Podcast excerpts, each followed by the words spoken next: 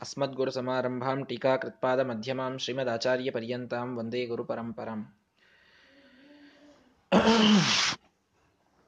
ನಿನ್ನೆಯ ಪಾಠದಲ್ಲಿ ಮಾರೀಚನ ಕಥೆಯನ್ನು ನಾವು ಕೇಳಿದ್ದೇವೆ। ಭಗವಂತ ದಂಡಕಾರಣ್ಯದಲ್ಲಿ ವಾಸ ಮಾಡುವಂತಹ ಸಂದರ್ಭದಲ್ಲಿ ಶೂರ್ಪಣಖೆಯ ಒಂದು ನಾಸಿಕಾಚ್ಛೇದನವನ್ನು ಮಾಡಿದಂತಹ ಪ್ರಸಂಗದಿಂದ ಕರದೂಷಣರ ಸಂಹಾರವನ್ನು ಮಾಡಿದ ಮೇಲೆ ರಾವಣನಿಗೆ ಚಿಂತೆ ಪ್ರಾರಂಭವಾಯಿತು. ಮಾರೀಚನ ಸಹಾಯದಿಂದ ರಾಮನಿಗೆ ಕಷ್ಟ ಕೊಡಬೇಕು ಅನ್ನುವಂತಹ ಇಚ್ಛೆಯಿಂದ ರಾವಣ ಗೋಕರ್ಣ ಕ್ಷೇತ್ರಕ್ಕೆ ಬಂದಿದ್ದಾನೆ. ಮಾರೀಚ ಅಲ್ಲಿ ತಪಸ್ಸು ಮಾಡ್ತಾ ಕುಳಿತಿದ್ದ. ಅವನಿಗೆ ರಾಮನಿಗಾಗಿ ನೀನು ನನ್ನ ಸಹಾಯವನ್ನು, ರಾಮನ ವಿರುದ್ಧ ನನ್ನ ಸಹಾಯವನ್ನು ಮಾಡಬೇಕು ಅಂತ ಹೇಳಿದಾಗ ಜಾನಾಮಿ ಸಂಸ್ಪರ್ಶಮಸ್ಯ ಪೂರ್ವಂ. ಅವನ ಸ್ಪರ್ಶ ನನಗೆ, ಅವನ ಬಾಣದ ಸ್ಪರ್ಶದ ಮಹಿಮೆ ನನಗೆ ಗೊತ್ತಪ್ಪ. ಒಂದು ಬಾಣ ಹೊಡೆದಿದ್ದಕ್ಕೆ ಇಷ್ಟು ದೂರ ಬಂದು ಇನ್ನೊಮ್ಮೆ ರಾಮ ಅಂತ ಹೆಸರೆತ್ತದಂತೆ ಇಲ್ಲಿ ನಾನು ಬಂದು ಸನ್ಯಾಸಿಯಾಗಿ ಕೂತಿದ್ದೇನೆ. ಸರ್ವಥಾ ನಾನು, ನಿನ್ನ ಜೊತೆಗೆ ಬರೋದಿಲ್ಲ. ಅಷ್ಟೇ ಅಲ್ಲ, ನೀನೂ ಹೋಗೋದು ಒಳ್ಳೇದಲ್ಲ. ಅವನ ಎಂಥ ಮಹಾಶಕ್ತಿ ಅಂತನ್ನೋದು ನಿನಗೆ ಗೊತ್ತಿಲ್ಲ. ಅದ್ಭುತವಾಗಿ ರಾಮನ ವರ್ಣನೆಯನ್ನ ಮಾರೀಚ ಮಾಡ್ತಾನೆ. ಮಾರೀಚ ನೋಡ್ರಿ, ಅರ್ಥ ಮಾಡ್ಕೊಳ್ರಿ. ಮಾರೀಚ ಅಲ್ಲಿ ಶ್ಲೋಕಗಳನ್ನೇ ಹೇಳಿದ್ದಾನೆ ನಿಮಗೆ, ರಾಮನ ಮೇಲೆ ಭಕ್ತಿ ಬರಬೇಕು ಅಂತಹ ಶ್ಲೋಕ ಇವೆ ಅಲ್ಲಿ. ಏನ್ ಕೀರ್ತಿವಂತ ರಾಮ, ಏನ್ ಗುಣ ಅವನದು, ಏನ್ ಶೌರ್ಯ, ಏನ್ ಪರಾಕ್ರಮ. ಭಾರಿ ಅದ್ಭುತವಾದ ಶ್ಲೋಕಗಳ ರಚನೆಯನ್ನು ಮಾಡಿದ್ದಾನೆ ಮಾರೀಚ ರಾಮನ ಮೇಲೆ. ಅಲ್ರಿ, ಇಷ್ಟು ರಾಮನ ಬಗ್ಗೆ ಒಳ್ಳೆಯ ಮಾತುಗಳನ್ನು ಹೇಳುವ ಮಾರೀಚನಿಗೆ ಅಂಧನ್ ತಮಸ್ಸಾಯಿತು ಅಂತ ಹೇಳ್ತಿರಲ್ಲ ಅಂತಂದ್ರೆ, ಅದೇ ಸಮಸ್ಯೆ. ನೋಡ್ರಿ, ಭಗವಂತನ ಕುರಿತಾದ ಮಂತ್ರಗಳನ್ನ ಅಂದ್ರೆ ಸಾಕು ಅಂತಲ್ಲ. ಅದರ ಅರ್ಥವನ್ನ ತಿಳಿದು ಅವನಲ್ಲಿ ಭಕ್ತಿ ಮಾಡಿದಾಗ ಅದರ ಪ್ರಯೋಜನ. ಸರ್ವಥ, ನನಗೆ ಮಂತ್ರಗಳು ಬರ್ತವೆ ಅಂತ ಹೇಳಿ ಮಂತ್ರಗಳನ್ನು ಅಂತಾ ಕೊಡೋದು. ಮಂತ್ರಗಳನ್ನ ದೇವರ ನಾಮವನ್ನ ಸುಮ್ಮನೆ ತೆಗೆದುಕೊಂಡರೆ ಪೂರ್ಣ ಪ್ರಯೋಜನವಿಲ್ಲ. ಭಕ್ತಿಯಿಂದ ತೆಗೆದುಕೊಂಡಾಗ ಪ್ರಯೋಜನ. ಏನೋ ಹೆಲಯಾಪಿ ನಮಸ್ಕೃತ ಇಂತಹ ಮಾತು, ಮಾತುಗಳು ಬರ್ತವೆ. ಸುಮ್ಮನೆ ಏನೋ ಅಜಾಮಿಳನಿಗೆ ಗೊತ್ತೂ ಇರಲಿಲ್ಲ, ನಾರಾಯಣ ಅಂತ ಸುಮ್ಮನೆ ಕರೆದ, ಮಗನ ಹೆಸರು ಅಂತ ಹೇಳಿ ಕರೆದ, ಅವನಿಗೆ ಮೋಕ್ಷ ಸಿಕ್ತು. ಅಂದಮೇಲೆ ಬರೀ ಹೆಸರು ತೆಗೆದುಕೊಂಡ್ರೆ ಸಾಕು, ಏನು ಬಹಳ ಭಕ್ತಿ ಅದೆಲ್ಲ ಬೇಕಾಗಿಲ್ಲ ಅಂತೆಲ್ಲ ನಮಗೆ ಅನಿಸ್ಬಿಡ್ತದೆ. ಹಾಗಾಗಿಲ್ಲ ಅಲ್ಲಿ. ನಾರಾಯಣ ಅನ್ನುವ ಹೆಸರು ತೆಗೆದುಕೊಂಡದ್ರಿಂದ ತಾನು ಮಾಡಿದ ಪಾಪಗಳ ಪ್ರಾಯಶ್ಚಿತ್ತ ಭಾವ ಮನಸ್ಸಿನಲ್ಲಿ ಮೂಡಿ ಭಗವಂತನ ಗುಣ ವಿಶೇಷ ಜ್ಞಾನ ಅವನು ನಿಜವಾಗಿ ಶ್ರೇಷ್ಠ ಜ್ಞಾನಿ ಅಜಾಮಿಳ. ಅವನಿಗೆ ಎಲ್ಲಾ ಜ್ಞಾನ ಮತ್ತೆ ತಾನು ಅದು ಸ್ಮರಣೆಗೆ ಬಂದು ಭಗವಂತನಲ್ಲಿ ಭಕ್ತಿ ಮಾಡಿದ್ದಕ್ಕೆ ಆ ರೀತಿ ಒಳ್ಳೆಯದಾಗಿದ್ದು. ಹೀಗಾಗಿ ನೀವು ಹೆಸರುಗಳನ್ನು ತೆಗೆದುಕೊಳ್ತೇವೆ, ಮಂತ್ರವನ್ನು ಹೇಳ್ತೇವೆ, ಭಕ್ತಿ ಇರಲಿಲ್ಲ ಅಂದ್ರೆ ನಡೀತದೆ ಅಂತ ಸರ್ವಥಾ ಭಾವಿಸಬೇಡಿ. ಮಾರೀಚ ಮಾಡಿದ ಶ್ಲೋಕಗಳನ್ನು ನೋಡಿದರೆ ಇನ್ನೊಬ್ಬರಿಗೆ ಭಕ್ತಿ ಬರಬೇಕು. ಅಷ್ಟು ಶ್ಲೋಕಗಳನ್ನು ಮಾಡಿದ್ದಾನೆ, ಆದರೆ ಮಾಡುವಾಗ ಅವನಲ್ಲಿ ಭಕ್ತಿ ಇತ್ತ, ಇಲ್ಲ ಭಯ ಮಾತ್ರ ಇತ್ತು. ರಾಮ ಇಂಥ ಪರಾಕ್ರಮಿ. ಆದ್ರಿಂದ ನಾವು ಹೋಗೋದ್ರಿಂದ ನಮಗೆ ಆಪತ್ತು ಬರ್ತದೆ ಕಷ್ಟ ಬರ್ತದೆ ಆದ್ರಿಂದ ಹೋಗೋದು ಬೇಡ. ಅನ್ನುವಲ್ಲಿ ತಾತ್ಪರ್ಯವೇ ಹೊರತು ಇಷ್ಟು ಗುಣವಂತನಾದ ರಾಮ ಅವನಲ್ಲಿ ಭಕ್ತಿ ಮಾಡಿ ರಾವಣ, ನಾನು ಮಾಡ್ತಾ ಇದ್ದೀನಿ. ನೀನು ಆ ಕೆಟ್ಟ ಕೆಲಸಕ್ಕೆ ಹೋಗ್ಬೇಡ ಅಂತ ಈ ಭಾವನೆಯಿಂದ ಬಂದದ್ದಲ್ಲ ಮಾತುಗಳು. ಭಯದಿಂದ ಬಂದ ಒಳ್ಳೆಯ ಮಾತುಗಳಿಗೆ ಪ್ರಯೋಜನವಿಲ್ಲ. ಇದು ದೊಡ್ಡದಾದ ಸ್ಟೇಟ್ಮೆಂಟ್ ಶ್ರೀಮದಾಚಾರ್ಯರು ತಿಳಿಸ್ಲಿಕ್ಕೆ ಹೊರಟದ್ದು. ಯಾರಿಂದೋ ಅಂಜಿ ನಾಲ್ಕು ಅವರ ಬಗ್ಗೆ ಒಳ್ಳೇದು ಮಾತನಾಡ್ತೇವೆ ಅಂತಂತಂದ್ರೆ, ಪೂರ್ಣ ಪ್ರಯೋಜನ ಬರಲಿಕ್ಕೆ ಸಾಧ್ಯ ಇಲ್ಲ, ಪುಣ್ಯ ಬರ್ಲಿಕ್ಕೆ ಸಾಧ್ಯ ಇಲ್ಲ. ನಿಮಗೆ ನಿಜವಾಗಿಯೂ ಮನಸ್ಸಿನಲ್ಲಿ ಅವರ ಬಗ್ಗೆ ಒಳ್ಳೆ ಭಾವನೆ ಇದೆ ಅನ್ನೋದ್ರಿಂದ ಮಾತಾಡಿದರೆ ಅವಶ್ಯವಾಗಿ ಬರ್ತದೆ. ಯಾರದ್ದೋ ಮುಲಾಜಿಗೆ ಬಿದ್ದು, ಯಾರದ್ದೋ ಭಯಕ್ಕೆ ಬಿದ್ದು ನಾಲ್ಕು ಒಳ್ಳೆಯ ಮಾತುಗಳನ್ನು ಒಬ್ಬ ವ್ಯಕ್ತಿ ಬಗ್ಗೆ ನಾವು ಆಡ್ತಾ ಇರ್ತೇವೆ. ಅವರು ದುಷ್ಟರು ಅಂತ ಗೊತ್ತಿರುತ್ತದೆ. ಇದನ್ನು ಬಹಳ ಸೂಕ್ಷ್ಮವಾಗಿ ಅರ್ಥ ಮಾಡಿಕೊಳ್ಳ್ರಿ ಧರ್ಮ ಎಷ್ಟು ಸೂಕ್ಷ್ಮ ಇದೆ. ದುಷ್ಟರು ಅಂತ ಗೊತ್ತು, ಚಾರಿತ್ರ್ಯಹೀನರು ಅಂತ ಗೊತ್ತು. ಏನೋ ಹೆಣ್ಣು ಹೊಣ್ಣು ವ್ಯವಹಾರದಲ್ಲಿ ಎಲ್ಲ ತಮ್ಮ ಜೀವನವನ್ನು ಕೆಡಿಸ್ಕೊಂಡಿದ್ದಾರೆ ಅಂತ ಗೊತ್ತು. ಇಷ್ಟೆಲ್ಲ ಗೊತ್ತಿದ್ದಾಗಲೂ ಕೂಡ ಏನೋ ಒಂದು ಭಯ ಭಕ್ತಿ ಅಂತನ್ನುವಂಥ ಹೆಸರಿನೊಳಗೆ ಏನಂದ್ರೆ ಏನು, ನಮಗೇನೋ ಕೆಡಕಾಗ್ತದೋ ಏನೋ ಅನ್ನುವಂತೆ ಅನಿಸಿ ಸುಮ್ಮನೆ ಹೊಗಳ್ತಾ ಕೂಡೋದು. ಹೊಗಳು ಬಂಟರಾಗಿ ಮೂಢನಂಬಿಕೆಯಿಂದ ಆ ವ್ಯಕ್ತಿಯ ಚಾರಿತ್ರಹೀನತೆ ಗೊತ್ತಿದ್ದಾಗಲೂ ಕೂಡ ಹೊಗಳ್ತಾ ಇರುವಂಥದ್ದು ಕೆಲವರು ಮಾಡ್ತಾರೆ.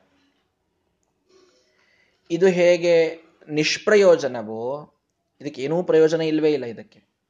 ಸರ್ವಥ ವ್ಯಕ್ತಿಯಿಂದ ನಿಮಗೆ ಎಂದೂ ಒಳ್ಳೇದಾಗ್ಲಿಕ್ಕೆ ಸಾಧ್ಯನೇ ಇಲ್ಲ. ಅವನನ್ನು ಹೊಗಳೋದ್ರಿಂದ ಏನೋ ನಾಲ್ಕು ಹಣ ಸಿಗಬಹುದು, ಕೀರ್ತಿ, ಅವನ ಒಬ್ಬ ದೊಡ್ಡ ಪವರ್ಫುಲ್ ಆದ ವ್ಯಕ್ತಿ ಇದ್ದ ಅಂತಂದ್ರೆ ಅವನನ್ನು ಹೊಗಳಿದ್ದಕ್ಕೆ ಅವನ ನಾಲ್ಕು ಜನರೊಳಗೆ ನಿಮ್ಮನ್ನು ಕೀರ್ತಿಗೆ ತರಬಹುದು. ಇಂತಹ ಒಂದು ನಾಲ್ಕು ಲೌಕಿಕ ಪುರುಷಾರ್ಥ ಸಿಗಬಹುದು ಅಷ್ಟೇ ಪುಣ್ಯ ಬರುವುದಿಲ್ಲ. ಅತ್ಯಂತ ಅನಾಚಾರಿಯನ್ನ, ಅತ್ಯಂತ ಭ್ರಷ್ಟನನ್ನ ಹೊಗಳುವುದರಿಂದ ಪುಣ್ಯ ಹೇಗೆ ಬರುವುದಿಲ್ವೋ, ಹಾಗೆ ನಿಜವಾಗಿ ಭಗವಂತನನ್ನೇ ಹೊಗಳುವಾಗಲೂ ಕೂಡ ನಿಜವಾಗಿ ನಾವು ಗುಣಗಾನವನ್ನೇ ಮಾಡುವಂತೆ ಕಂಡರೂ ಕೂಡ ಒಳಗೆ ಭಕ್ತಿ ಇಲ್ಲದಿದ್ದರೆ ಪ್ರಯೋಜನವಿಲ್ಲ. ಭಾವ ಬಹಳ ಮಹತ್ವದ್ದು, ಮಾತಿಗಿಂತಲೂ ಭಾವಕ್ಕೆ ಹೆಚ್ಚು ಮಹತ್ವ.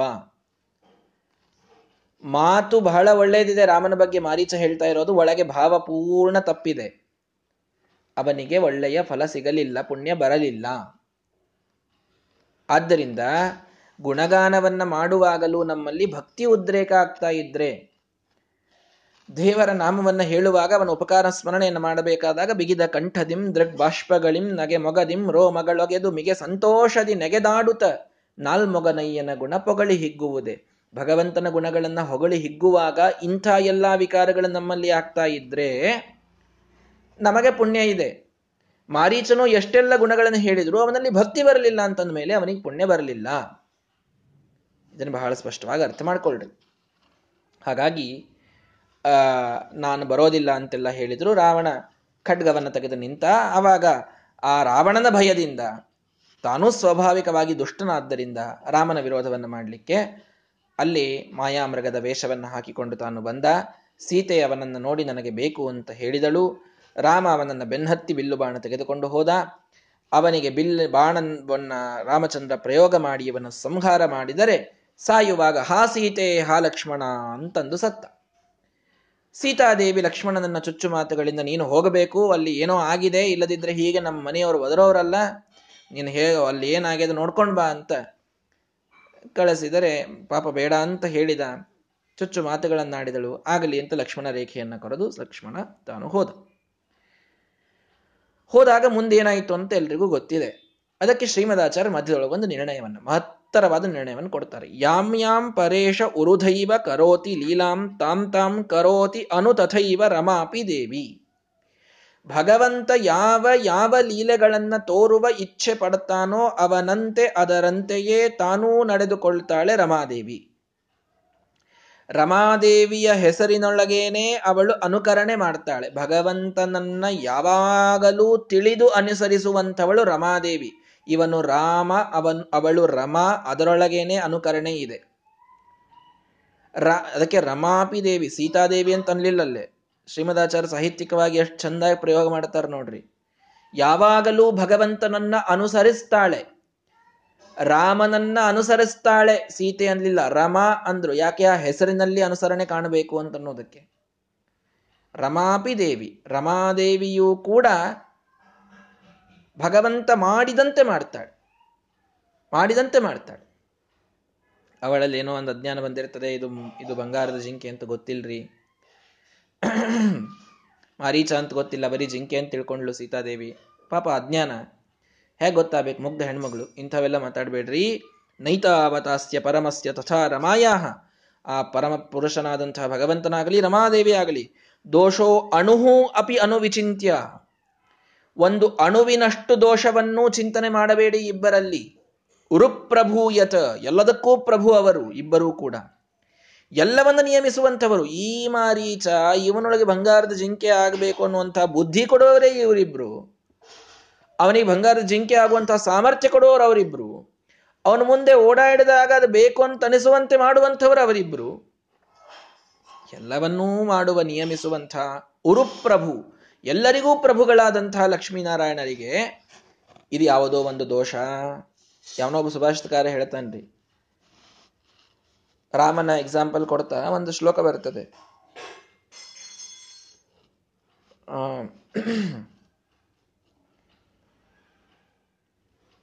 ಅಸಂಭವಂ ಹೇಮಮೃಗಸ್ಯ ಜನ್ಮ ತಥಾಪಿ ರಾಮೋ ಲುಲುಭೆ ಮೃಗಾಯ ಪ್ರಾಯ ಸಮಾಪನ್ನ ವಿಪತ್ತಿ ಕಾಲೇ ಧಿಯೋಪಿ ಪುಂಸಾಂ ಮಲಿನೀಭವಂತಿ ಅಂತೊಂದು ಸುಭಾಷಿತ। ಅಲ್ಲೇನು ಹೇಳಲಿಕ್ಕೆ ಹೊರಟಿದ್ದಾನೆ ಅಂತಂದ್ರೆ, ಹೇಮ ಮೃಗ ಮಾಯಾಮೃಗ ಇದು ಹುಟ್ಟೋದು ಅಸಂಭವ।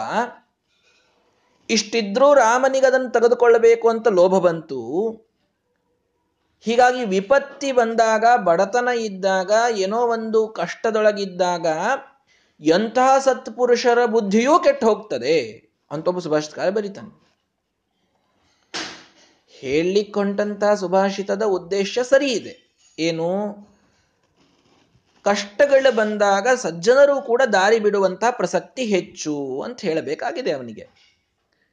ಕಷ್ಟಗಳು ಬಂದಾಗ ಬಹಳ ಬಡತನ ಬಂದಾಗ ಎಂಥ ಸಜ್ಜನನು ಕೂಡ ಸ್ವಲ್ಪ ಕಳತನ ಮಾಡಿದರೂ ಅಡ್ಡಿ ಇಲ್ಲ ಅನ್ನುವಂಥ ಬುದ್ಧಿಯನ್ನು ತಾಳ್ತಾನೆ.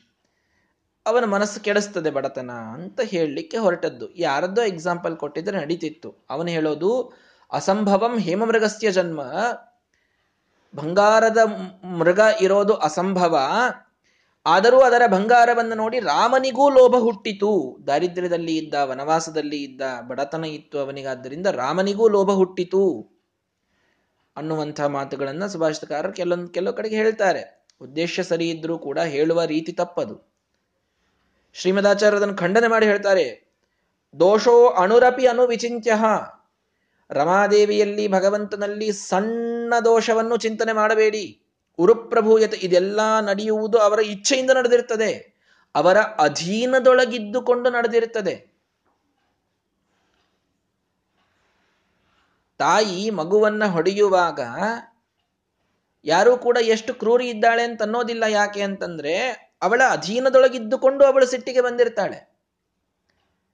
ಸಿಟ್ಟಿಗೆ ಬರೋದು ಕೂಡ ಈಗ ಹೇಗಿರ್ತದೆ ಅಂತಂದ್ರೆ ಔಟ್ ಆಫ್ ಕಂಟ್ರೋಲ್ ಹೋದಾಗ ತಪ್ತಿರ್ತದೆ ಯಾವುದೇ ಒಂದು ದೋಷ, ಯಾವುದೇ ಒಂದು ಪ್ರಸಂಗ. ಅಧೀನದೊಳಗಿದ್ದುಕೊಂಡು ಮಾಡಿದಾಗ ತಪ್ಪು ಅಂತ ಯಾರು ಅನ್ನೋದಿಲ್ಲ ಅದನ್ನ.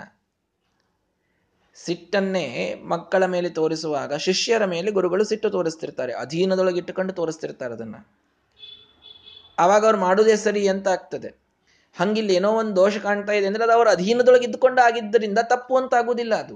ಗುರು ಪ್ರಭೂಯತ ಅಂತ ಯಾಕಂದ್ರೆ ಶ್ರೀಮದಾಚಾರ್ಯ ಅವರ ಅಧೀನದೊಳಗೆ ಇದೆಲ್ಲ ನಡೆದಿದೆ. ಇಲ್ಲಿ ಏನ್ ನಾಟಕ ನಡೆದಿದೆಯೋ ಅವರ ಅಧೀನದೊಳಗೆ ನಡೆದಿದೆ. ಎಂದಿಗೂ ಅವರಲ್ಲಿ ದೋಷ ಅಂತ ಅನ್ನೋದು ಬರುವುದಿಲ್ಲ. ಇಬ್ಬರಲ್ಲೂ ಬರುವುದಿಲ್ಲ. ಲಕ್ಷ್ಮೀದೇವಿಯೂ ಕೂಡ ಭಗವಂತನಷ್ಟೇ ದೋಷ ಮುಕ್ತಳು ಇದನ್ನ ಅರ್ಥ ಮಾಡ್ಕೊಳ್ರಿ. ಅವಳಲ್ಲಿ ಇದ್ದದ್ದು ಒಂದೇ ಒಂದು ದೋಷ, ಪಾರತಂತ್ರ್ಯ. ಭಗವಂತನ ಅಧೀನದೊಳಗಿದ್ದಾಳೆ ಅನ್ನುವ ಒಂದು ದೋಷ ಬಿಟ್ರೆ ಲಕ್ಷ್ಮಿಯಲ್ಲಿ ಒಂದೂ ದೋಷ ನಮಗೆ ಕಾಣಿದ್ರು ಸಿಗುವುದಿಲ್ಲ ಹುಡುಕಿದ್ರು ಸಿಗುವುದಿಲ್ಲ ಒಂದೂ ದೋಷ ಸಿಗುವುದಿಲ್ಲ ಅವಳಲ್ಲಿ. ಹೀಗಾಗಿ ನೋಡ್ರಿ ಶ್ರೀಮದಾಚಾರ್ಯ ಕ್ವಾಜ್ಞಾನಂ ಆಪದಪಿ ಎಲ್ಲಿ ಅಜ್ಞಾನ ಎಲ್ಲಿ ಆಪತ್ತು? ಮಂದ ಕಟಾಕ್ಷ ಮಾತ್ರ ಸರ್ಗಸ್ಥಿತಿ ಪ್ರಳಯ ಸಂಸ್ಕೃತಿ ಮೋಕ್ಷ ಹೇತೋಹೋ ದೇವ್ಯಾ ಏನು ಅದ್ಭುತ ಹೇಳಿದರು.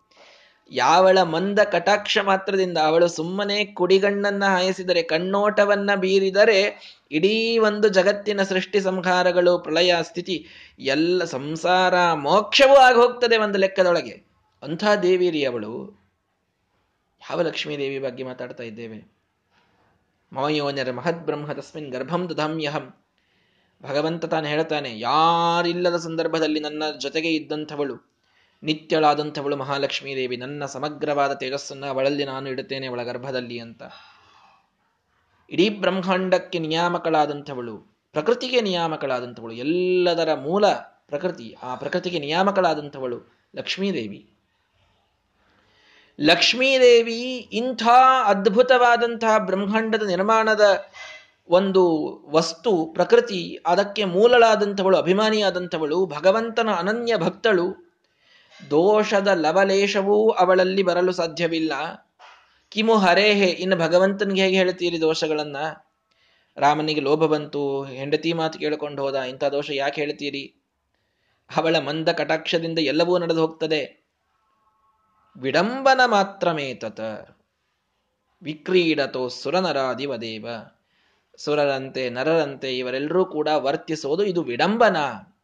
ಇದು ನಮಗೆ ಒಂದು ರೀತಿಯ ಸಂದೇಶವನ್ನು ಕೊಡುವುದಕ್ಕಾಗಿ. ಸುರರಿಗೆ ನೋಡಿದ ದೇವತೆಗಳಿಗೆ ತಿಳಿದವರಿಗೆ ಆನಂದವನ್ನುಂಟು ಮಾಡುವುದಕ್ಕಾಗಿ ಅಜ್ಞ ಜನರಿಗೆ ಮೋಹನ ಮಾಡೋದಕ್ಕಾಗಿ, ಈ ಎಲ್ಲ ಉದ್ದೇಶಗಳಿಂದ ನೋಡಿ, ಮಧ್ಯಮರಿಗೆ ಸಂದೇಶ, ಉತ್ತಮರಿಗೆ ಒಂದು ಕ್ರೀಡೆ, ಅಧಮರಿಗೆ ಮೋಹನ, ಮೂರು ಉದ್ದೇಶದಿಂದ ಲಕ್ಷ್ಮೀದೇವಿ ಮತ್ತು ಭಗವಂತ ಇಂತಹ ಕ್ರೀಡೆಗಳನ್ನು ಆಡೋದು. ಇವೇ ಮೂರೇ ಉದ್ದೇಶ. ಅದು ಅಲ್ಲಿ ಮೇಲೆ ಹೋದರೆ ವಿಡಂಬನ, ಮಧ್ಯದಲ್ಲಿ ಬಂದರೆ ಸಂದೇಶ, ಕೆಳಗಡೆಗೆ ಹೋದರೆ ಮೋಹನ ಅಜ್ಞ ಜನರ ಮೋಹನ. ಈ ಮೂರು ಉದ್ದೇಶಗಳಿಂದ ಎಲ್ಲಾ ಕೆಲಸವನ್ನು ಮಾಡಿದ್ದಾರೆ ಹೊರತು ಅವರಿಗೆ ಆಪತ್ತು ಬಂತು. ಏನ್ರಿ ಪಾಪ ಲಕ್ಷ್ಮೀದೇವಿ ಯಾರೋ ಹರಿಕತೆ ಹೇಳೋರೆಲ್ಲ ಕತೆ ಹೇಳ್ತಿದ್ರು. ಏನ್ ಲಕ್ಷ್ಮೀದೇವಿ ಏನ್ ರಾಮನ ವನವಾಸ? ಕೇಳಬಾರ್ದು ಕೇಳಬಾರ್ದು ಕೇಳಬಾರ್ದು ಅಂತ ಹಾಡ ಹಾಡಿ ಕೇಳಬಾರ್ದು ಕೇಳಬಾರ್ದು. ಪಾಪ, ತಾನೇ ಅಡಿಗೆ ಮಾಡ್ಕೊಳ್ಬೇಕು, ತಾನೇ ಕಟ್ಟಿಗೆಯನ್ನು ತಗೊಂಡ್ ಬರಬೇಕು. ರಾಜಕುಮಾರ ಒಂದು ದಿನ ಒಂದು ಕೆಲಸ ಮಾಡಿ, ಗೊತ್ತಿಲ್ಲ. ತಾನೇ ಕಟ್ಟಿಗೆ ತಂದು ಹೆಂಗೆ ಒಂದ್ ಸ್ವಲ್ಪ ಬೆಂಕಿ ಹಚ್ಚೋದ್ರೊಳಗೆ ಕೈ ಸುಟ್ಟುಕೊಂಡು ರಾಮ ಪಾಪ ಏನ್ ಒದ್ದಾಡಿದ ವನವಾಸದೊಳಗೆ? ಲಕ್ಷ್ಮಣನಿಗೆ ಬೈಯೋದು, ಸೀತಾದೇವಿಗೆ ಬೈಯೋದು, ನಿಮಗೇನೋ ಮಾಡ್ಲಿಕ್ಕೆ ಬರೋದಿಲ್ಲ, ನಿಮಗೇನೋ ಕೆಲಸ ಬರೋದಿಲ್ಲ ಅಂತ ಅನ್ನೋದು ಏನೋ ಮಾಡಿ, ಹೇಗೋ ಮಾಡಿ ಅಂತೂ ಒಂದು ಅನ್ನ ಮಾಡ್ಕೊಂಡು ತಿಂದ್ರಿ ಎಲ್ರು ಕೊನೆ, ಕೊನೆಗೆ ಅಂತ. ಅಲ್ಲ, ಭಗವಂತನ ಲಕ್ಷ್ಮೀದೇವಿಯ ಬಗ್ಗೆ ಹೇಳುವ. ಚೇಷ್ಟೆಗೇನು ಹೇಳ್ತೀರೋ ಹೇಳ್ರಿ. ಅಂತೂ ಅನು ವಿಚಿಂತ್ಯ ಚಿಂತನೆ ಮಾಡುವಾಗ ರಾಮ ಮತ್ತು ಸೀತೆಯರಲ್ಲಿ ಅಣುವಿನಷ್ಟು ದೋಷದ ಚಿಂತೆಯನ್ನು ಮಾಡಬೇಡಿ ಅಂತ, ಚಿಂತನೆಯನ್ನು ಮಾಡಬೇಡಿ ಅಂತ ಶ್ರೀಮದಾಚಾರ್ಯ ಹೇಳಿಬಿಟ್ರು. ಅವಳ ಮಂದ ಕಟಾಕ್ಷದಿಂದ ಸೃಷ್ಟಿಸ್ಥಿತ್ಯಾದಿಗಳು ನಡೆದು ಹೋಗ್ತವೆ, ಅವಳಲ್ಲಿ ದೋಷ ಇರಲು ಸಾಧ್ಯವಿಲ್ಲ. ಇದು ವಿಡಂಬನ ಮಾತ್ರ. ಈ ರೀತಿ ನಿರ್ಣಯವನ್ನ ಕೊಟ್ಟು ಸರ್ವಥಾ ದೋಷವನ್ನ ಎಣಿಸಬೇಡಿ ಅಂತ ಹೇಳಿ ಮುಂದಿನ ಕಥೆಯನ್ನು ಹೇಳ್ತಾರೆ ಶ್ರೀಮದಾಚಾರ್ಯರು ದೇವಿಯ ಸಮೀಪ ಮತ ರಾವಣ ಆಸಸಾದ. ರಾವಣ ಆಗ ಸೀತಾದೇವಿಯ ಹತ್ತಿರಕ್ಕೆ ತಾನು ಬಂದಿದ್ದಾನೆ. ಸಾ ಅದೃಶ್ಯತಾಂ ಆಗಮದಪಿ ಅವಿಶಹ್ಯ ಶಕ್ತಿ ಇಲ್ಲೊಂದು ದೊಡ್ಡ ನಿರ್ಣಯ ಪ್ರಾರಂಭವಾಗ್ತದೆ. ರಾವಣ ಬಂದಾಗ ಅಲ್ಲಿ ಯಾರು ಇದ್ದರು ಅಂತ ಪ್ರಶ್ನೆ. ಅವಿಶಹ್ಯ ಶಕ್ತಿ ಲಕ್ಷ್ಮೀದೇವಿಗೆ ರಾವಣನನ್ನ ತಡೆಯುವ ಸಾಮರ್ಥ್ಯವಿರಲಿಲ್ಲ. ಅವನು ಎಳೆದು ಕರೆದುಕೊಂಡು ಹೋಗುವಾಗ ಅವಳಿಗೆ ಹೋಗುವ ಅನಿವಾರ್ಯತೆ ಇತ್ತು. ದುರ್ಬಲಳಾಗಿದ್ದಳು ಲಕ್ಷ್ಮೀದೇವಿ, ಸೀತಾದೇವಿ. ಈ ಮಾತುಗಳು ನಮ್ಮಿಂದ ಬರೋದೇ ಬೇಡ ಅನ್ನೋದಕ್ಕೆ ಶ್ರೀಮದಾಚಾರ್ಯ ಮೊದಲೇ ಹೇಳಿಬಿಟ್ರು ಅವಿಶಹ್ಯ ಶಕ್ತಿ, ಏನ್ ಶಕ್ತಿ ಅವಳದು? ಯಾವ ರಾವಣ ಅವನು? ಪ್ರಳಯವನ್ನ ಮಾಡಲಿಕ್ಕೆ ದುರ್ಗಾದೇವಿ ನಿಂತರೆ ಬ್ರಹ್ಮದೇವರು ತಾವು ಅಂಜುತ್ತಾರೆ ಅಂತ ನಮಗೆ ಪುರಾಣಗಳು ತಿಳಿಸ್ತವೆ. ಮೃತ್ಯುರ್ಯಸ್ಯೋಪಸಿನ, ಎಲ್ರಿಗೂ ಮೃತ್ಯು ಅನಿಸಿದಂತಹ ರುದ್ರದೇವರು, ಯಮದೇವರು ನಡಗುತ್ತಾರೆ ಲಕ್ಷ್ಮೀದೇವಿಯ ದುರ್ಗೆಯ ರೂಪವನ್ನು ನೋಡಿದಾಗ. ಅಂತಹ ಮಹಾಚಂಡಿಯಾದಂಥವಳು, ದುರ್ಗಾದೇವಿಯಾದಂಥವಳು ಲಕ್ಷ್ಮಿ, ಯಾವ ರಾವಣ ಅವಳಿಗೆ? ಏನಿವನ ಶಕ್ತಿ? ಏನವಳನ್ನು ಎಳೆದುಕೊಂಡು ಇವನು ಹೋಗೋದು? ಇದು ಯಾವುದೂ ಸಾಧ್ಯವಿಲ್ಲ. ಆದರೂ ಅಲ್ಲಿ ನಡೆದದ್ದು ಮಾತ್ರ ಅದೃಶ್ಯತಾಂ ಅಗಮತ. ಲಕ್ಷ್ಮಣ ಈ ಕಡೆಗೆ ಲಕ್ಷ್ಮಣ ರೇಖೆಯನ್ನು ದಾಟಿ ರಾವಣನ್ನ ಹುಡುಕಲು ಹೋದಾಗ ಹೊರಗೆ ರಾವಣ ಬಂದು ನಿಂತ ತಕ್ಷಣದಲ್ಲಿ ಸೀತಾದೇವಿ ಅದೃಶ್ಯಳಾದಳು. ಶ್ರೀಮದಾಚಾರ್ಯ ನಿರ್ಣಯವನ್ನು ಈಗ ಸರಿಯಾಗಿ ಕೇಳಿಕೊಳ್ಳ್ರಿ ಎಲ್ರು. ಸೀತಾದೇವಿ ಅದೃಶ್ಯಳಾದಳು. ಎಲ್ಲಿ ಹೋದ್ಲು? ಮತ್ತಲ್ಲಿ ಯಾರ್ರೀ ಹೋದ್ರು? ಸೃಷ್ಟ್ವಾ ಆತ್ಮನ ಪ್ರತಿಕೃತಿಂ. ತನ್ನದೇ ಆದ ತನ್ನಂತೆಯೇ ಕಾಣುವ ಒಬ್ಬ ಹೆಣ್ಣು ಮಗಳನ್ನ ಪ್ರತಿಕೃತಿಯನ್ನ ಸೃಷ್ಟಿ ಮಾಡಿ ಲಕ್ಷ್ಮೀದೇವಿ ಹೋದಳು, ಸೀತಾದೇವಿ ಹೋದಳು.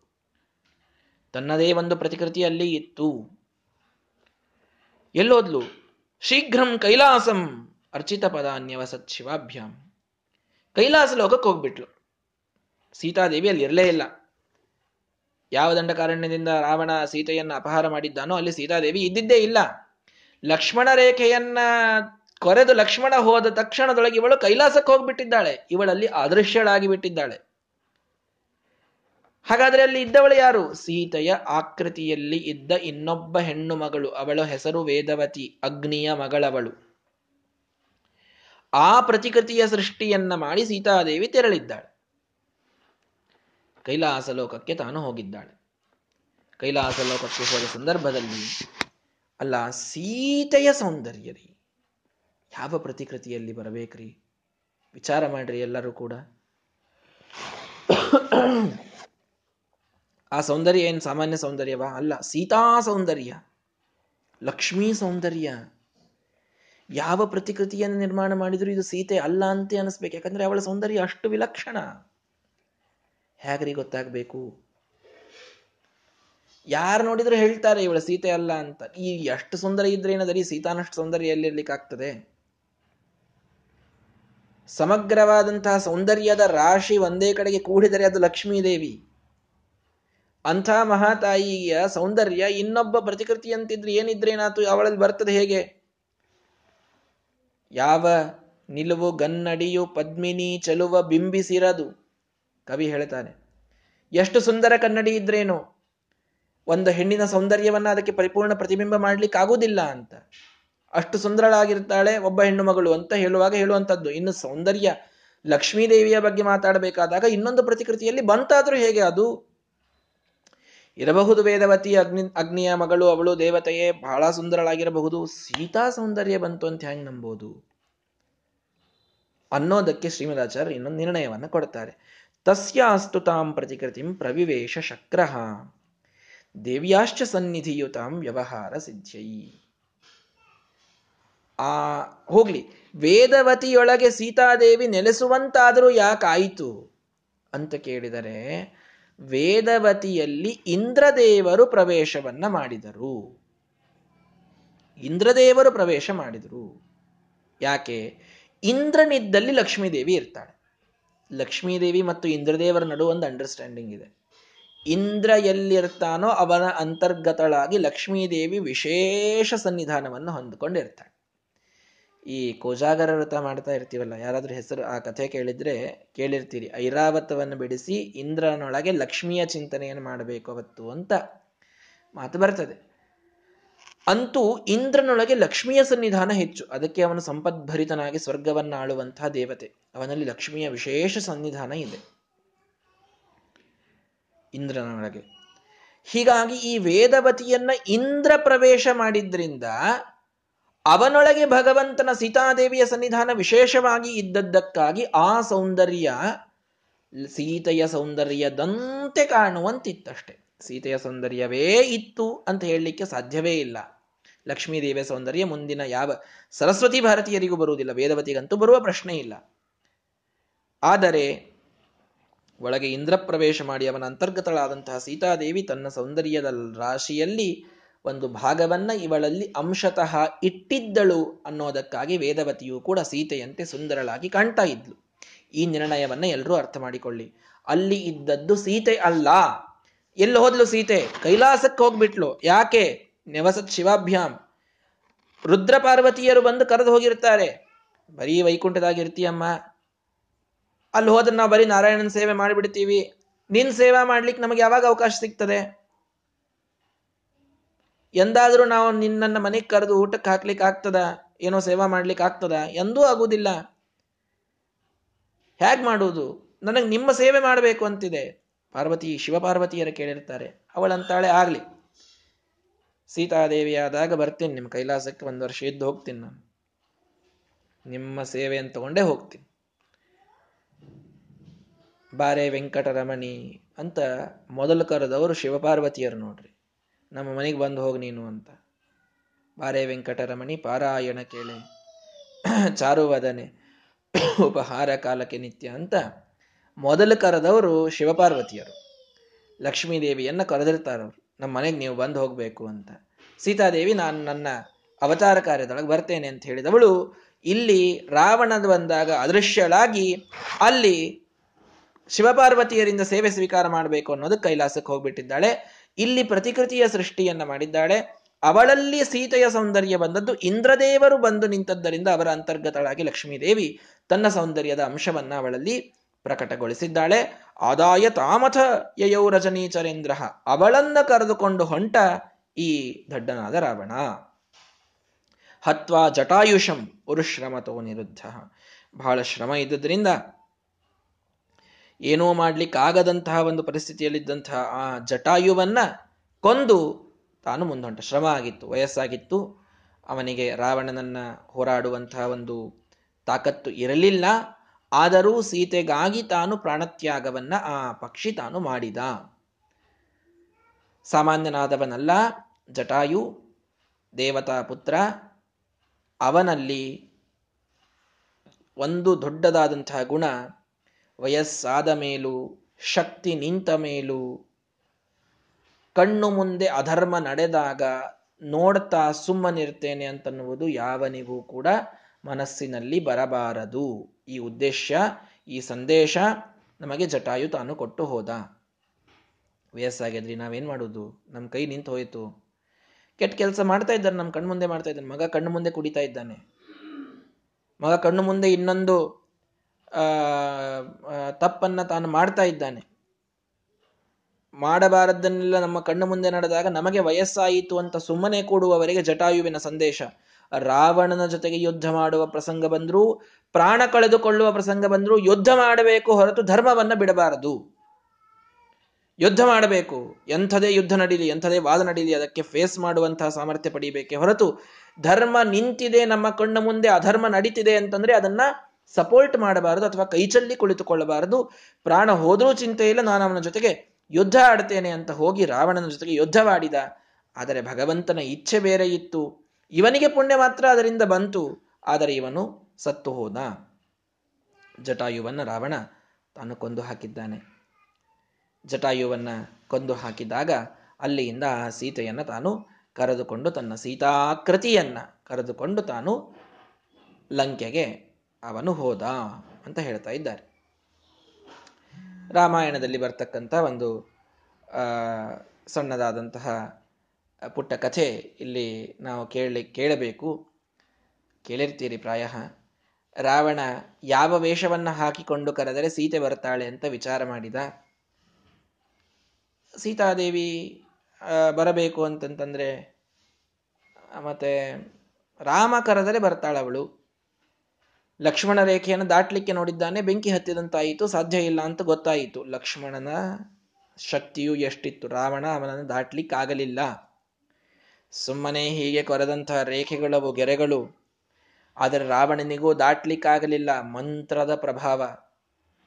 ಕೇವಲ ಸೀ, ಆ ಲಕ್ಷ್ಮಣ ಹದಿನಾಲ್ಕು ವರ್ಷದ ವನವಾಸದಲ್ಲಿ ರಾಮ ಸೀತೆಯರ ಸೇವೆಯನ್ನು ಅನನ್ಯವಾಗಿ ಒಬ್ಬನೇ ಮಾಡಿದ್ದರ ಪ್ರಭಾವ. ಒಂದು ಗೆರೆಯನ್ನ ಅವನು ಕೊರೆದರೆ ರಾವಣನಂಥವನು ಕೂಡ ದಾಟ್ಲಿಕ್ಕಾಗಲಿಲ್ಲ ಅಂತಹ ಸಿದ್ಧಿ ಬಂದಿತ್ತು ಲಕ್ಷ್ಮಣನಲ್ಲಿ. ಹಾಗಾಗಿ ಆ ಒಂದು ಸಿದ್ಧಿಯ ಒಂದು ಸಿದ್ಧಿಯನ್ನು ದಾಟ್ಲಿಕ್ಕೆ ರಾವಣನಿಗೆ ಆಗದೇ ಇರತಕ್ಕಂತಹ ಸಂದರ್ಭದೊಳಗೆ ಯಾವ ವೇಷ ಹಾಕ್ಕೊಂಡ್ರೆ, ಹಾಕ್ಕೊಂಡು ಕರೆದ್ರೆ ಅದನ್ನು ದಾಟಿಕೊಂಡು ಸೀತಾದೇವಿ ಬರ್ತಾಳೆ, ರಾಮನ ವೇಷ ಹಾಕ್ಕೊಂಡ್ರೆ ಬರ್ತಾಳೆ.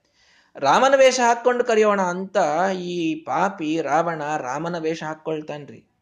ರಾಮನಂತೆ ನಾರು ಬಟ್ಟೆ ಉಟ್ಟು ಅವನು ಮಾಯಾಶಕ್ತಿ ಇರ್ತದೆ ನೋಡ್ರಿ ರಾಕ್ಷಸರಿಗೆ. ಇನ್ನೊಂದು ರೀತಿ ಕಾಣಬಹುದು ಅಂತ ರಾಮನಂತೆ ಕಾಣಲಿಕ್ಕೆ ಜಟಾಜೂಟವನ್ನು ಕಟ್ಟಿಕೊಂಡು ಆ ವನವಾಸದೊಳಗಿದ್ದ ರಾಮನಂತೆ ತಾನು ನಿಲ್ತಾನೆ. ಸೀತೆ ಅಂತ ಕರಿಬೇಕು ಅಂತ. ಸೀತೆಯನ್ನ ಕರಿಬೇಕು ಅಂತ ರಾವಣ ನಿಂತ್ರೆ ರಾಮನ ವೇಷ ಹಾಕೊಂಡ ಹೀಗೆ ಗಿಡದ ಹಿಂದೆ ರಾಮನ ರಾಮನ ವೇಷ ಹಾಕೊಂಡು ಎರಡು ಹೆಜ್ಜೆ ಹಿಂದೆ ಹೋ, ಮುಂದೆ ಹೋದ. ಸೀತಾ ಅಂತ ಕರೀಲಿಕ್ಕೆ ಯಾಕೋ ಮನಸ್ಸು ಒಪ್ಪಲಿಲ್ಲ ಮತ್ತೆ ಹಿಂದೆ ಬಂದ. ಹಿಂದೆ ಬಂದು ಮತ್ತೆ ತನ್ನ ಒರಿಜಿನಲ್ ವೇಷಕ್ಕೆ ಬಂದ. ಆ ಒರಿಜಿನಲ್ ವೇಷಕ್ಕೆ ಬಂದು ವಿಚಾರ ಮಾಡಿದ, ಯಾಕೋ ಆಗ್ತಾ ಇಲ್ಲಲ್ಲ, ಇನ್ನೊಮ್ಮೆ ಹೋಗೋಣ ಅಂತ ಮತ್ತೆ ರಾಮನ ವೇಷ, ಮತ್ತೆ ಎರಡು ಹೆಜ್ಜೆ ಹೋಗೋದು, ಯಾಕೋ ಕರೀಲಿಕ್ಕೆ ಆಗ್ಲಿಲ್ಲ, ಎರಡು ಹೆಜ್ಜೆ ಹಿಂದೆ ಬರೋದು. ರಾವಣನ ವೇಷಕ್ಕೆ ಬಂದಾಗ, ಅಯ್ಯೋ ಕರೀಲಿಕ್ಕೆ ಆಗ್ತಾ ಇಲ್ಲಲ್ಲ ಅಂತ ಅನ್ಸೋದು. ಎರಡು ಮೂರು ಸಲ ಹೀಗೆ ಆಯಿತು. ವಿಚಾರ ಮಾಡಿದ ರಾವಣ, ಏನು ತಪ್ತಾ ಇದೆ? ರಾಮನ ವೇಷ ಹಾಕ್ಕೊಂಡು ನಾನು ಸೀತೆಯನ್ನು ಕರಿಲಿಕ್ಕೆ ಹೋದ್ರೆ ನಾನು ಸೀತಾ ಬಾ ಅಂತ ಕರಿಲಿಕ್ಕೆ ನನಗೆ ಆಗ್ತಾನೇ ಇಲ್ಲಲ್ಲ. ಬಾಯಿಯಿಂದ ಶಬ್ದಗಳೇ ಬರ್ತಾ ಇಲ್ಲ. ಮನಸ್ಸೇ ಬಪ್ತಾ ಇಲ್ಲ ಯಾಕೆ? ರಾವಣ ಈ ಉದ್ಗಾರವನ್ನು ತೆಗಿತಾನೆ. ರಾವಣ ಈ ಮಾತು ಹೇಳ್ತಾನೆ ನೋಡಿ. ರಾಮನ, ರಾಮ ಮಾತ್ರ ಸಾತ್ವಿಕ, ರಾಮ ಮಾತ್ರ ಶ್ರೇಷ್ಠ, ರಾಮ ಇದು ಪರಮ ವ್ಯಕ್ತಿತ್ವ ಅಂತ ನಾನು ತಿಳಿದುಕೊಂಡಿದ್ದೆ ಅಲ್ಲ. ರಾಮನ ವೇಷಕ್ಕೆ ಎಷ್ಟು ಮಹತ್ವ ಇದೆ ಅಂತಂದ್ರೆ ಆ ವೇಷ ಹಾಕಿಕೊಂಡ ರಾವಣನಿಗೂ ಕೆಟ್ಟು ಮಾಡುವಂತಹ ವಿಚಾರ ಬರ್ತಾ ಇಲ್ಲ. ನಾನೇ ಬದಲಾಗ್ತೇನೆ, ರಾಮನ ವೇಷ ಹಾಕಿಕೊಂಡ್ರೆ ಅಂತ ರಾವಣ ಹೇಳ್ತಾನೆ. ಅದ್ಭುತವಾದ ಮಾತು ಇದು, ರಾಮಾಯಣದಲ್ಲಿ ಬರ್ತಕ್ಕಂಥದ್ದು. ರಾಮನ ವೇಷವೇ ಎಷ್ಟು ಪವಿತ್ರ ಅಂತಂದ್ರೆ ಅದನ್ನ ಹಾಕಿಕೊಂಡಾಗ ನನಗೇನೆ ಕೆಟ್ಟ ಮಾಡ್ಲಿಕ್ಕೆ ಮನಸ್ಸು ಬರ್ತಾ ಇಲ್ಲ ಅಂತ. ಹಿಂದೂ ಒಮ್ಮೆ ಹೇಳಿದ್ದೇನೆ ಇದನ್ನು ಪಾಠದೊಳಗೆ. ಏನ್ ಹೇಳಲಿಕ್ಕೆ ಹೊಂಟದ್ದು ಅಂತ ಕೇಳಿದರೆ, ಧಾರ್, ಧಾರ್ಮಿಕ ವೇಷ. ಇದಕ್ಕೆ ಮಹತ್ವ ಇದೆ. ನಾವು ಏನು ಮಾಡಿದ್ರೇನ್ರಿ? ಏನು ಹೇಳ್ತೀರಿ ಅದನ್ನು ಕೇಳ್ತೀವಪ್ಪ? ಪ್ಯಾಂಟ್ ಶರ್ಟ್ ಮೇಲಾದರೂ ಕೇಳ್ತೀವಿ, ಇನ್ನು ಯಾವ್ದ್ರ ಮೇಲೆ ಕೇಳ್ತೀವಿ, ಏನು ನಮ್ಮ ಮನಸ್ಸಿಗೆ ಬಂದದ ಮೇಲೆ ಕೂತ್ ಕೇಳ್ತೀವಿ. ನೀವು ಅದನ್ನೆಲ್ಲ ಯಾಕ್ರಿ ಕ್ವಶನ್ ಮಾಡ್ತೀರಿ? ವೇಷದೊಳಗೆ ಏನು ಇಟ್ಟಿದೆ? ನಾವು ಕಿವಿಗೊಟ್ಟು ಕೇಳಬೇಕಪ್ಪ, ಜ್ಞಾನ ಪಡೆದುಕೊಳ್ಬೇಕು ಇಷ್ಟೇ ತಾನೇ ನಮಗಿರುವುದು ಇದನ್ನು ನಾವು ಮಾಡ್ತೀವಿ. ಯಾವುದಕ್ಕೂ ಕೂಡ ಅದರದೇ ಆದಂತಹ ಡ್ರೆಸ್ ಕೋಡು ಇದಿದ್ದದ್ದು ಸ್ವಾಭಾವಿಕವಾಗಿ ಲೋಕದಲ್ಲಿ ನೋಡ್ತೇವೆ. ಲಾಯರ್ಗಳು ಹೀಗೆ ಹಾಕ್ಕೊಳ್ಬೇಕು, ಡಾಕ್ಟರ್ಗಳು ಹೀಗೆ ಹಾಕ್ಕೊಳ್ಬೇಕು, ಆರ್ಮಿಯವರು ಹೀಗೆ ಹಾಕ್ಕೊಳ್ಬೇಕು. ಆರ್ಮಿಯವರು ಆರ್ಮಿ ಡ್ರೆಸ್ ಹಾಕ್ಕೊಂಡಾಗೇನೆ ಅವ್ರಿಗೆ ಟೆರರಿಸ್ಟ್ಗೆ ಗನ್ ಪಾಯಿಂಟ್ ಮಾಡ್ಲಿಕ್ಕೆ ಬರ್ತದೆ, ಇಲ್ಲಾಂದ್ರೆ ಆ ಧೈರ್ಯ ಹೋಗ್ಬಿಡ್ತದೆ ಅಂತ ಹಾಗಲ್ಲ ಅದು. ಅದಕ್ಕೆ ಅದರದೇ ಆದಂತಹ ಮಹತ್ವ ಇದೆ. ಧಾರ್ಮಿಕ ಕಾರ್ಯವನ್ನು ಮಾಡಬೇಕಾದಾಗ ರಾಮನ ವೇಷಕ್ಕೆ ಮಹತ್ವ ಇದೆ. ಒಂದು ಧೋತ್ರ, ಒಂದು ಮಡಿ, ಒಂದು ಪಂಚೆ, ಒಂದು ಧಾಬಳಿ ಏನೇ ಇರಲಿ ಅದು. ಅದಕ್ಕೆ ಅದೇ, ಇದೇ ರೀತಿ ಉಟ್ಕೊಳ್ಬೇಕು, ಈ ರೀತಿ ಪಂಚಕಚ್ಚೆ ಹಾಕೊಳ್ಬೇಕು ಅನ್ನುವಂಥ ನಿಯಮ ಇದ್ದದ್ದಕ್ಕೊಂದು ಮಹತ್ವ ಇದೆ. ಅದನ್ನ ನಾವೆಲ್ಲರೂ ಅರ್ಥ ಮಾಡ್ಕೊಳ್ಬೇಕು. ಬರೀ ನಾವು ಉಡಾಫೆ ಮಾತಾಡಿ ಅದರಿಂದ ಏನಾಗೋದಿದೆ ಅಂತ. ಮತ್ತೆ ಹಾಗಾದ್ರೆ ಡಾಕ್ಟರ್ಗಳು ವೈಟ್ ಆ್ಯಪ್ರನ್ ಹಾಕೊಂಡಾಗೇನೆ ಸರ್ಜರಿ ಮಾಡುವಂತ ಬುದ್ಧಿ ಬರ್ತದೆ ನಾವ್ರಿ ಏನೋ ಕಪ್ಪು ಬಟ್ಟೆ ಹಾಕ್ಕೊಂಡಾಗೇನೆ ಲಾಯರಿಗೆ ಎಲ್ಲ ಕಾನ್ಸ್ಟಿಟ್ಯೂಷನ್ ನೆನಪಾಗ್ತದೆ ಹಾಗಾದ್ರೆ? ಅಲ್ಲ, ಆ ಬಟ್ಟೆಗೆ ಅದೊಂದು ಮಹತ್ವ. ಆ ರೀತಿ ಲೋಕದಲ್ಲಿ ನಡೆದದ್ದು ನಾವು ನೋಡ್ತೇವೆ. ಇದಂತೂ ರಾಮ ಹಾಕಿಕೊಂಡ ಬಟ್ಟೆ ನಾವು ಹಾಕ್ಕೊಳ್ತಾ ಇರುವಂತಹ ಒಂದು ರೀತಿ, ಪದ್ಧತಿ. ಇದು ರಾವಣ, ರಾಮನ ಧರಿಸಿದ್ದು ರಾವಣ ಅಲ್ಲ, ರಾವಣನನ್ನು ಪರಿವರ್ತನೆ ಮಾಡಿದಂಥದ್ದಿದು. ಉಳಿದ ಯಾವುದೋ ಒಂದಿಷ್ಟು ನಮ್ಮ ಕೆಲಸಗಳಿಗೆ ನಾವು ಅನಿವಾರ್ಯವಾಗಿ ಬೇರೆ ಬೇರೆ ಪಾಶ್ಚಾತ್ಯ ಬಟ್ಟೆಗಳನ್ನು ತೊಡ್ತೇವೆ ನಮ್ಮ ಜೀವನದ ನಿರ್ವಹಣೆಗೆ ಅಂತಂದ್ರೆ ಇರಲಿ. ಧಾರ್ಮಿಕ ಕಾರ್ಯಕ್ರಮದಲ್ಲಾದರೂ ಅಕ್ಷತ ಹಾಕ್ಲಿಕ್ಕೆ ಹೋಗಿರ್ತೀರಿ. ಬಹಳ ಜನ ಅಕ್ಷತ ಹಾಕ್ಲಿಕ್ಕೆ ಹೋಗ್ತೀರಿ. ಹಿರಿಯರು ಅಂತ ನಿಮಗೆಲ್ಲ ಕರೆದಿರ್ತಾರೆ. ಆ ಸಂದರ್ಭದೊಳಗೆ ನಿಜವಾಗಿಯೂ ಹಿರಿಯರಾಗಿ ಹೋಗಿ ಮಂತ್ರಾಕ್ಷತೆಯನ್ನ ಒಂದು ಮದುವೆಗೋ, ಒಂದು ಮುಂಜುವೆಗೋ ಎಲ್ಲೋ ಹೋಗಿ ಆಶೀರ್ವಾದ ಮಾಡಲಿಕ್ಕೆ ಹೋದಾಗ ರಾಮನ ವೇಷದಲ್ಲಿ ಅರ್ಥಾತ್ ಧಾರ್ಮಿಕ ವೇಷದಲ್ಲಿ ಹೋಗಿ ಈಗ ಪ್ಯಾಂಟ್ ಶರ್ಟ್ ಹಾಕೊಂಡು ಹೋದರೆ ಮಂತ್ರ ಬಂದರೂ ಅನ್ಲಿಕ್ಕೆ ಬರುವುದಿಲ್ಲ. ಅದೊಂದು ಬಿಡೆ. ಪ್ಯಾಂಟ್ ಶರ್ಟ್ ಹಾಕೊಂಡು ಮಂತ್ರ ಅಂತಾರೆ ನೋಡ್ರಿ ಅಂತ ಜನ ತಿಳ್ಕೊಳ್ತಾರೆ. ಆದ್ದರಿಂದ ಮಂತ್ರ ಅನ್ನೋದಿಲ್ಲ. ಮಂತ್ರ ಅನ್ನದೇ ಕೈಯಲ್ಲಿ ಅಕ್ಕಿ ಕಾಳು ಹಿಡ್ಕೊಂಡು ಹಾಕಿದ್ರೆ ಅದು ಮಂತ್ರಾಕ್ಷತೆ ಹೇಗಾಗ್ತದೆ ಹೇಳಿ? ಅದರ ಹೆಸರೇ ಮಂತ್ರಾಕ್ಷತೆ ತಾನೆ. ಎಲ್ಲಿ ಹೋಗಿದ್ರಿ? ಮದುವೆ ಮಂತ್ರಾಕ್ಷತೆ ಹಾಕಿ ಬರ್ಲಿಕ್ಕೆ ಹೋಗಿದ್ವಿ. ಮಂತ್ರಾಕ್ಷತೆ ಆಗ್ಬೇಕಂದ್ರೆ ಮಂತ್ರ ಬರಬೇಕಲ್ಲ. ಮಂತ್ರ ಅನ್ಬೇಕು ಅಂದ್ರೆ ಈ ವೇಷ ಬೇಕು. ಈ ವೇಷನೇ ಇಲ್ಲದೆ ಹೋಗಿ ಎಲ್ಲಿ ಆಶೀರ್ವಾದ ಮಾಡಿ ಬಂದ್ರೆ ಯಾವ ಆಶೀರ್ವಾದ ತಟ್ಲಿಕ್ಕಾಗ್ತದೆ? ಹಾಗಾಗಿ ಎಲ್ಲಿ ಧಾರ್ಮಿಕ ಕಾರ್ಯ ನಡೆದಿದೆಯೋ ಅಟ್ಲೀಸ್ಟ್ ಅಲ್ಲಿ ಆದರೂ ಕೂಡ ಧಾರ್ಮಿಕ ವೇಷ. ಈಗ ಪಾಠಕ್ಕೆ ಕೂಡ್ತಾರೆ ಎಷ್ಟೋ ಜನ. ಪಾಠಕ್ಕೆ ಕೂಡುವಾಗ ಈ ಒಂದು ಭಾರತೀಯ ವೇಷ, ಇದನ್ನು ಈ ರೀತಿ, ಈ ಡಿಸಿಪ್ಲಿನ್ನಲ್ಲಿ ಕೇಳಿದ್ರೇನೆ ಇದಕ್ಕೊಂದು ಪುಣ್ಯ. ನೋಡಿ, ಕೇಳೋದನ್ನ ಬಿಡ್ರಿ ಅಂತ ನಾವ್ ಈಗೆಲ್ಲ ಹೇಗಾಗ್ಬಿಡ್ತದೆ ಅಂತಂತಂದ್ರೆ ಎಲ್ಲರೂ ಒಂದೊಂದು ಬಿಡೆಯೊಳಗೆ ಇದ್ಬಿಡ್ತಾರೆ. ಎಲ್ಲಪ್ಪ ಈ ವೇಷ ಒಂದು ಕಂಪಲ್ಸರಿ ಮಾಡಿಬಿಟ್ರೆ ನಾಳೆಯಿಂದ ಯಾರು ಪಾಠಕ್ಕೆ ಕೂಡಲಿಲ್ಲ ಅಂದ್ರೆ ಏನು ಮಾಡೋದು? ಇಷ್ಟಾದರೂ ಕೇಳ್ತಾ ಇದ್ದಾರಲ್ಲ. ಅಂತೂ ವಿಡಿಯೋ ಆಫ್ ಮಾಡ್ಕೊಂಡು ತಮ್ಮ ಮನೇಲಿ ತಾವು ಹೇಗೋ ಕೂತ್ ಕೇಳ್ತಾರೆ, ನಾನು ಯಾಕೆ ತಲೆ ಕೆಡಿಸ್ಕೊಳ್ಳಿ ಅಂತ ಎಲ್ಲರೂ ಬಿಟ್ಬಿಟ್ರೆ ಪುಣ್ಯ ಕಡಿಮೆ ಆಗ್ತದೆ, ಇಷ್ಟೇ. ವಾಟ್ ಸಫರ್ಸ್ ಅಲ್ಟಿಮೇಟ್ಲಿ ನಮ್ಮ ಸಾಧನೆ, ಇಷ್ಟೇ. ಅದು ಪೂರ್ಣ ಆಗಬೇಕು ಅಂತಂದ್ರೆ ಅಲ್ಲಿ ಏನೆಲ್ಲ ಪಾಲಿಸ್ಬೇಕು, ಅದನ್ನು ಪಾಲಿಸ್ಬೇಕು, ಇಷ್ಟೇ. ಆದ್ದರಿಂದ ಆದಷ್ಟು ಎಲ್ಲರೂ ಕೂಡ ಒಂದು ಭಾರತೀಯ ವೇಷಕ್ಕೆ ರಾಮನ ವೇಷ ಅನ್ನುವಂಥ ಅಭಿಮಾನದಿಂದ ಅದನ್ನ ಪೂರ್ಣವಾಗಿ ಹೆಣ್ಣುಮಕ್ಕಳೇ ಆಗಲಿ, ಪುರುಷರೇ ಆಗಲಿ, ಹೆಣ್ಣುಮಕ್ಕಳಿಗೂ ಅದ, ಅವರದೇ ಆದ ವೇಷ ಇದೆ. ಕೇವಲ ಪುರುಷರಿಗೆ ಹೇಳ್ತಾ ಇಲ್ಲ. ಅವರಿಗೆ ಯೋಗ್ಯವಾದ ವೇಷವನ್ನು ಧರಿಸಿ ಧಾರ್ಮಿಕ ಕಾರ್ಯವನ್ನು ಎಲ್ಲರೂ ಮಾಡಬೇಕು. ರಾಮನ ವೇಷ ರಾವಣನ ಮನಸ್ಸಿನಲ್ಲಿ ಒಳ್ಳೆಯತನವನ್ನು ಉಂಟು ಮಾಡಿದೆ ಅಂದಮೇಲೆ ನಮ್ಮಲ್ಲಿ ಒಳ್ಳೆಯತನ ಉಂಟು ಮಾಡ್ತದೆ ಅಂತ ಏನು ಪ್ರತ್ಯೇಕವಾಗಿ ನಾನು ಹೇಳುವಂತಹ ಕಾರಣ ಇದೆ ಹೇಳಿ. ಹಾಗಾಗಿ ನಮ್ಮಲ್ಲಿ ಯಾವೊಂದು ಭಾವನೆ ಬರಲಿ, ಅತ್ಯಂತ ಶುದ್ಧ ಭಾರತೀಯ ವೇಷದಲ್ಲಿ ಕುಳಿತುಕೊಂಡು ಧಾರ್ಮಿಕ ಕಾರ್ಯಕ್ರಮಗಳನ್ನು ನಾವೆಲ್ಲರೂ ಕೂಡ ಮಾಡೋಣ. ಈ ಒಂದು ಬುದ್ಧಿಯನ್ನು ನಾವು ತಾಳೋಣ. ಸೀತಾದೇವಿಯ ಪ್ರತಿಕೃತಿಯನ್ನು ರಾವಣ ಅಪಹಾರ ಮಾಡಿಕೊಂಡು ಹೋಗಿದ್ದಾನೆ. ಮುಂದೇನಾಯಿತು ಅನ್ನೋದನ್ನು ನಾಳೆ ಇದನ್ನು ನೋಡೋಣ. ಶ್ರೀಕೃಷ್ಣಾರ್ಪಣ ಮಸ್ತು ಹರಯೇ ನಮಃ.